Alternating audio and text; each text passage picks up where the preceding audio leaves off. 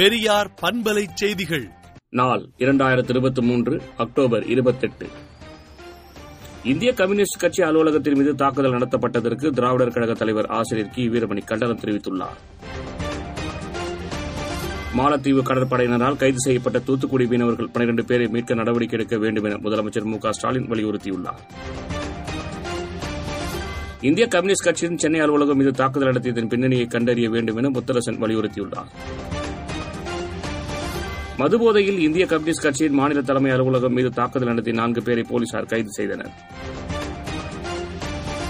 திமுக ஆட்சியில் சட்டம் ஒழுங்கு தொடர்ந்து கேள்விக்குறியாகவே இருக்கிறது என எதிர்க்கட்சித் தலைவர் எடப்பாடி பழனிசாமி தெரிவித்துள்ளார். தமிழகத்தில் பாஜகவினர் கைது செய்யப்படுவது குறித்து ஆய்வு செய்ய நான்கு பேர் கொண்ட மேலிடக் குழு அமைக்கப்பட்டுள்ளது.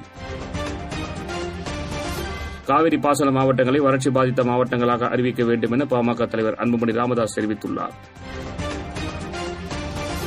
சிறை உலகங்களுக்கு ஆயிரத்தி ஐநூறு புத்தகங்களை நன்கொடையாக முதலமைச்சர் மு ஸ்டாலின் வழங்கினார். தமிழகத்தின் மூன்று மாவட்டங்களில் அடுத்த மூன்று மணி நேரத்தில் மழைக்கு வாய்ப்புள்ளது என்றும் சென்னை மற்றும் புறநகர் பகுதிகளில் வானம் ஓரளவு மேகமூட்டத்துடன் காணப்படும் என்றும் வானிலை ஆய்வு மையம் தெரிவித்துள்ளது. கர்நாடகத்தில் வரைவு வாக்காளர் பட்டியல் வெளியிடப்பட்டுள்ளது. இதில் மொத்தம் ஐந்து புள்ளி மூன்று மூன்று கோடி வாக்காளர்கள் உள்ளனர். மேலும் மூன்று புள்ளி எட்டு ஒன்பது லட்சம் பெயர்கள் வாக்காளர் பட்டியலில் இருந்து நீக்கப்பட்டுள்ளது.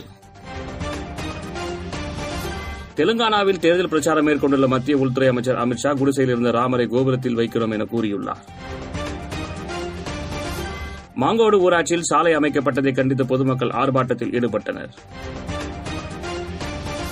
சேலம் மாநகராட்சி பகுதியில் டெங்கு ஒழிப்பு பணியை தீவிரப்படுத்த வேண்டும் என்று அதிகாரிகளுக்கு மேயர் ராமச்சந்திரன் உத்தரவிட்டுள்ளார். தமிழகத்தில் சட்டம் ஒழுங்கு சிறப்பாக உள்ளது என்று முன்னாள் போலீஸ் டிஜிபி சைலேந்திரபாபு தெரிவித்துள்ளார்.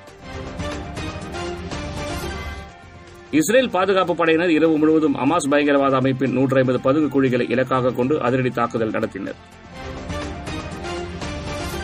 காசா மீதான தாக்குதலுக்கு ஸ்காட்லாந்து அமைச்சர் அம்சா யூசாப் தனது எதிர்ப்பை தெரிவித்துள்ளார். மெக்சிகோவை தாக்கிய ஓடி சூறாவளியால் இருபத்தேழு பேர் உயிரிழந்ததுடன் நான்கு பேர் மாயமாகினர். விடுதலை நாளேட்டை விடுதலை டாட் இன் இணையதளத்தில் படியுங்கள்.